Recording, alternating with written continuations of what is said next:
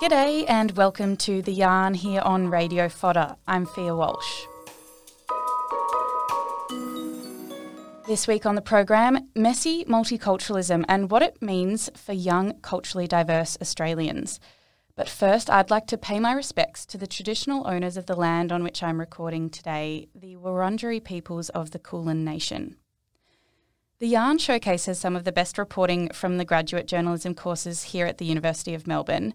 Ruby Kraner-Tucci, a recent graduate from the Master of Journalism program, is my guest today.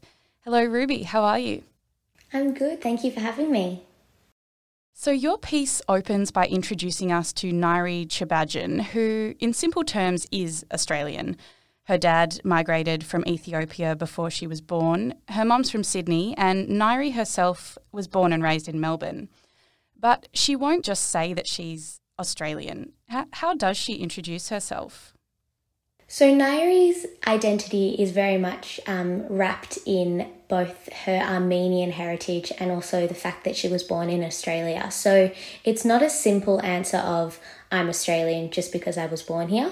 Um, it's very much mixed in with how she's been brought up, which is with a really strong connection to her Armenian identity. So she went to Armenian school as a child. Um, she surrounds herself with a lot of Armenian friends. She plays with an Armenian basketball group, and she still serves on the youth council um, at the Armenian school. So it's not a simple answer as, um, you know, although she was born in Australia, in Melbourne she's very much, um, you know, displays her identity as being Armenian Australian, and that won't be separated ever. How big is the Armenian community in Victoria? Look, Victoria's Armenian community is quite small. A lot of the um, people that migrated from um, the Middle East and Syria that are Armenian um, ended up settling in Sydney. Um, Look, Australia is a very multicultural um, place, and it's kind of been our brand for a while. But there's a lot of minority multicultural groups that um, are, are quite hidden, I guess. Um, and and I would uh, assume that you know the Armenian community would probably feel um, part of that. So it is very small. Um, there are smaller groups which are also mentioned in the piece, but um, yeah, it, it's it's very small when you're looking, you know, compared to Greek or Italian backgrounds as well. Hmm. I found it interesting that Nairi said for her the Armenian genocide features quite strongly in her understanding of herself as an Armenian Australian. Um, and that's something that happened over 100 years ago in 1915. Can you speak about why that sort of encouraged her to embrace her Armenian heritage? Yeah, that's a really good question, and it's actually something I'm quite connected to. My background's um, Jewish, Italian, Australian, and so the Holocaust is a really big part of my identity as well. And it comes up as well in, in another interviewee, Zara, um, who talks about the genocide with the Kurdish population. And it's a lot about intergenerational trauma um, just because something happened to a different group doesn't mean it doesn't impact you. Um, and it's especially uh, ripe when it comes to family. So, um, you know, when, when we're talking about genocide and war, there's a lot of very strong impacts that happen immediately and then ripple effect um, through to different generations. And that might manifest, manifest in different ways from feeling anxiety, from not wanting to talk about certain things um, you know, when it comes to specifics around the genocide or even just a, a film about it, perhaps. But for Nairi, especially, um, the Armenian identity is wrapped in the genocide. It's part of their own story, and for her, it, it carries the same weight, even though it wasn't a direct experience for her. Your story argues that Nairi's understanding of herself as an Armenian Australian is reflective of the multicultural experience for many young Australians. And this is backed up by the Multicultural Youth Australia Census, census sorry, which you cite, which uses the term messy and hybrid to describe the complex identities of culturally diverse young people. These are identities that aren't necessarily tied to their country of birth or their ancestry. And I'd like to tease that out a bit. But before we do, let's let's cover the basics. What exactly do we mean when we talk about multiculturalism or traditional multiculturalism in Australia?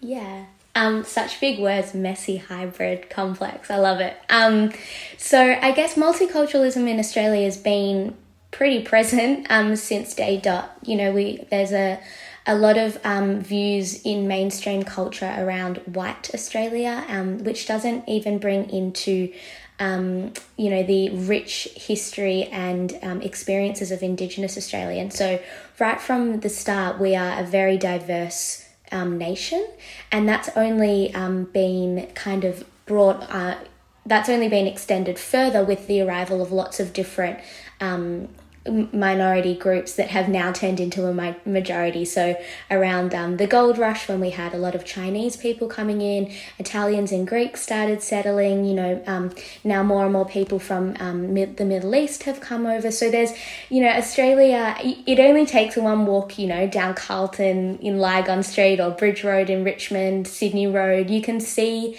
our um, multiculturalism reflected in the way that we um, operate as a society, which I really love. Um, in saying that, there's definitely a lot of challenges and there's a lot of um, I think a, a bit of a misunderstanding about the fact that we are multiculturalist um, as, a, as a nation doesn't necessarily mean all um, cultures are accepted um, or perhaps even tolerated. And I think that's uh, a big point of this story is that a lot of the interviewees that I chatted with have spent a really long time fighting to um, present their identities in a way that feels safe and and even um, celebrated. And and that's I think where we do need to go um, moving forward. So yeah very multicultural but still um, you know not not an easy topic for a lot of people.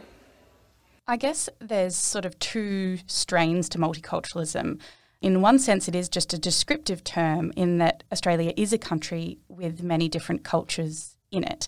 But in, in a second and more meaningful sense, it's how we deal as a society with that diversity and how, how those groups are integrated into the wider sense of being Australian. Um, and I guess there are values that we are required to share people, when they come to Australia, are asked to agree with certain civic values, things like democratic participation, equality, freedom of speech, those kinds of values. But it's it's then about not forcing those groups to conform to a certain idea of what it means to be Australian. Yeah, absolutely. And I think that was also reflected in the piece in that, you know, I was I did a lot of research around what mainstream attitudes are to minority groups. And, you know, surprisingly a, a really big survey that came from SBS um, basically said, you know, just under half of respondents wanted people from minority groups to assimilate and to take on, you know, those widely understood Australian values in a way that meant neglecting their own cultures and histories. And um, you know, like you said, it's it's very different to talk about the word multicultural in, in kind of a dictionary sense and what it means and, and also to put it into practice. So, young people today with their messy and hybrid identities, how are they navigating their multicultural selves differently to how their parents or their grandparents might have? Yeah, it's a great question. Um, I think the best example of this is um, the final interviewee for this piece, Jason. So he is a Hmong Australian, and he he migrated from Thailand with his parents, um, and so essentially, you know, wasn't born in Australia, um, but has very much adapted to the Australian way of life. Um, and has taken on a lot of um, kind of interests and values of our culture from sport, you know, footy and soccer to traveling, which I think is really key for young people. Um, so I guess when we're talking about, you know, this new wave of multiculturalism, what's messy and hybrid is that young people aren't, um, they're no longer needing to completely um, move into or migrate into, I guess, for a lack of a better word, this Australian culture. They're they're proud about their family and their background, and they they they understand that you know that rich diversity is key to their identity, um, and they're you know navigating what it's like to you know introduce themselves as you know hi I'm Ruby and I'm Jewish Italian Australian, which is a mouthful and it's really hard to say, but hopefully, you know, like Nairi said, you have someone that is interested and wants to ask you some questions and you get a conversation going. And, and that's really wonderful to, to start to see. I'd like to talk a bit more about Jason Lee's experience because I think it's one that would resonate with a lot of children of migrants. Where he has to balance his traditional familial expectations with his experiences in a more liberal Australian mainstream society. Can you speak a bit about some of those challenges that he faced? Yeah, definitely. So he um, migrated across to Australia with parents that didn't speak English um, and that also prioritised a very traditional way of living, um, which in many respects was quite removed from a, a, modern Australian life. So I remember he, he chatted to me about this experience when he was 15 and he dyed his hair blonde, which was quite a, a common thing to do as, you know, teenagers like to experiment with different hairstyles and, and ways of dressing and his you know he came home and his parents just threatened to disown him if he didn't dye it back to black um, and he cited a lot about, you know, saving face as a family, which, um, you know, I believe is a really strong um, kind of priority for, for a lot of families, especially those with an Asian background. Um, and so he definitely wrestled with the idea of trying to hang out with his mates at his local high school um, while also coming back to a really strictly Hmong um, family.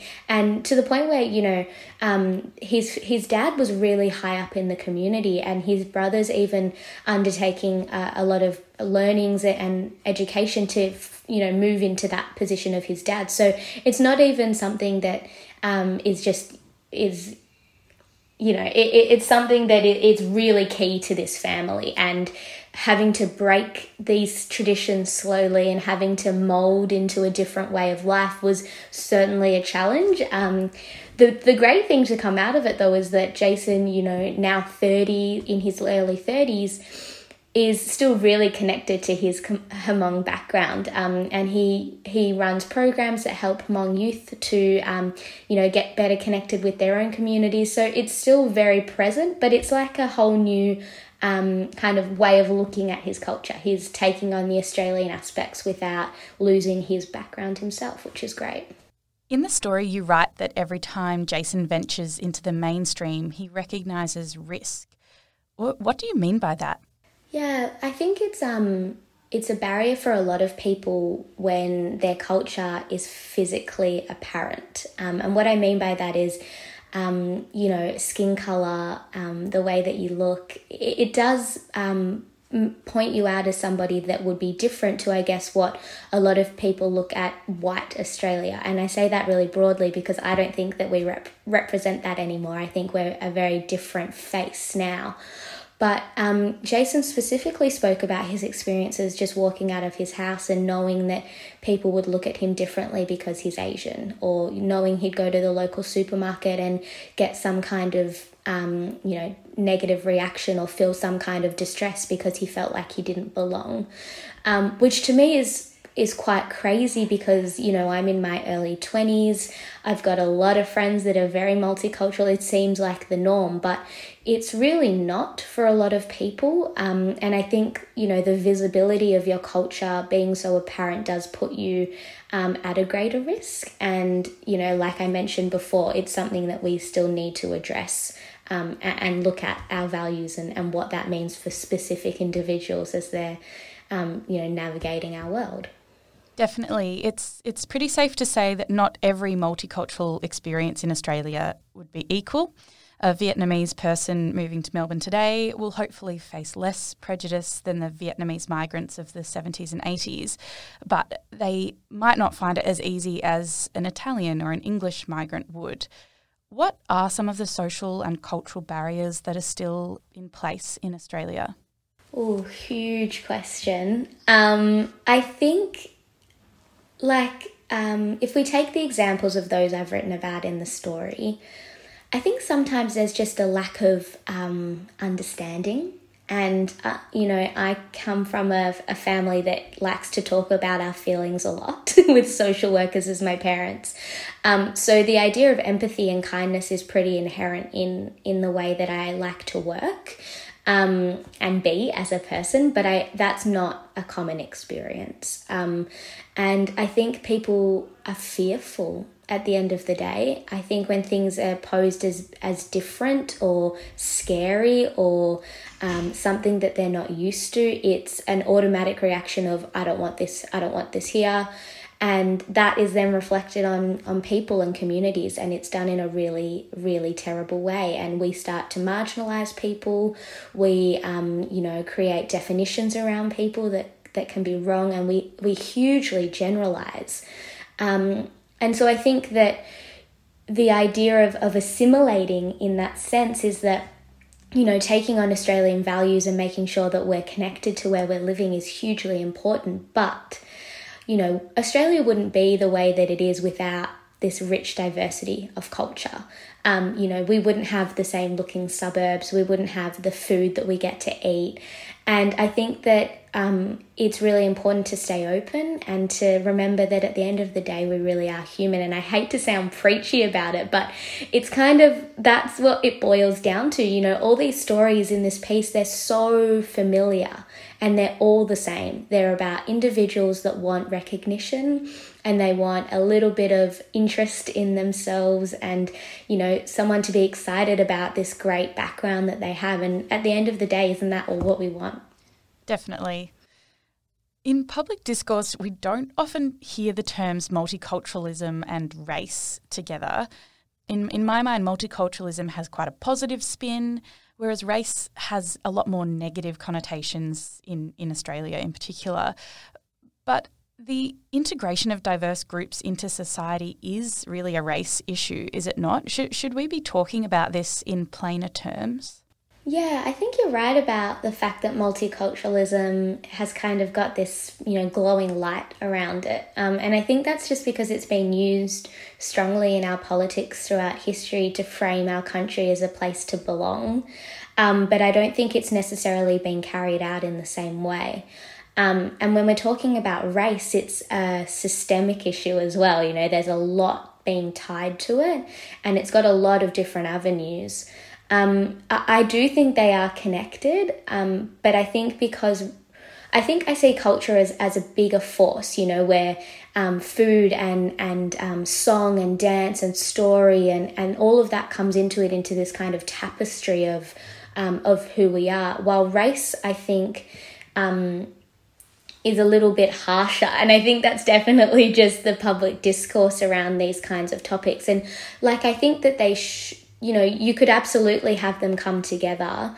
Um, but I think at the end of the day, we're still talking about the same issue, which is accepting people for who they are and celebrating what they can contribute to society as well. And, and how do we get there? What needs to change to encourage Australians to better embrace diversity?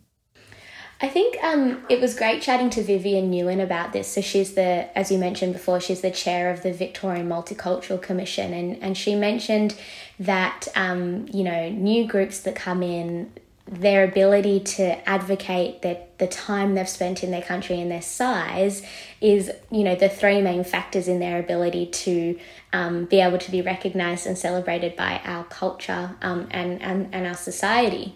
Um, I think what we really need is education.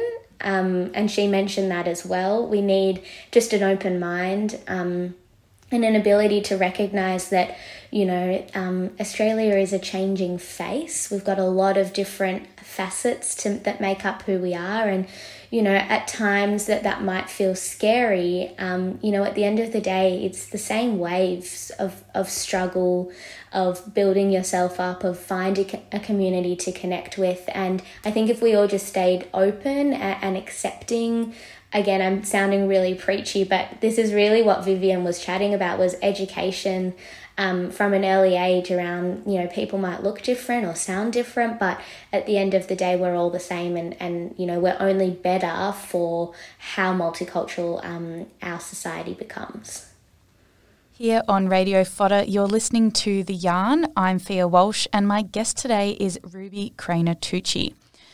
Ruby, let's take a bit of a look at your reporting process here.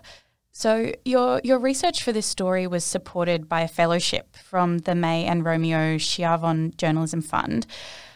How did you move? Because I, cause I know when you apply for that fellowship, you have to have quite a complete pitch for a story idea. How did you move from that pitch to the final story? Did it change very much? And, and how did the fund help you get there? Yeah, I mean, like any journo would know, the story you set out to write is often very different from the story that you end up with. Um, so I am, you know, really, it was quite a privilege to receive the fellowship. Um, it's a story um, I've had in mind for a really long time, and, and it did come up because of my quite multicultural background myself and knew that these stories were out there. Um, so the story that I pitched was very similar, but it didn't focus as strongly on minority groups. It was more about the balance of being Australian mixed with another kind of culture. Um, in you know receiving the fellowship, a lot of my um, guidance from from the teachers were around making sure that there was a clear angle, which I guess is key, you know, to any story, and, and you know we should all know that. But the, the avenue that we decided to take was to focus on really minority groups. Um, and that was really interesting, but it made for quite a huge challenge because, you know, where I started off thinking I'd focus on an Italian Australian with, you know, plenty of avenues to contact interviewees, I ended up with a Kurdish Australian um, you know, and Zara that I chatted to, you know, one source said that there's only 37 people that are Kurdish in Tasmania, and I managed to track one of them down. So it wasn't an easy process in terms of, you know, once I decided who these people would be, what cultures I was interested in looking at, then finding them and then making sure they were young enough to be um, able to comment on the, the balance between cultures and fit in this kind of agenda we had for the story it was certainly not easy.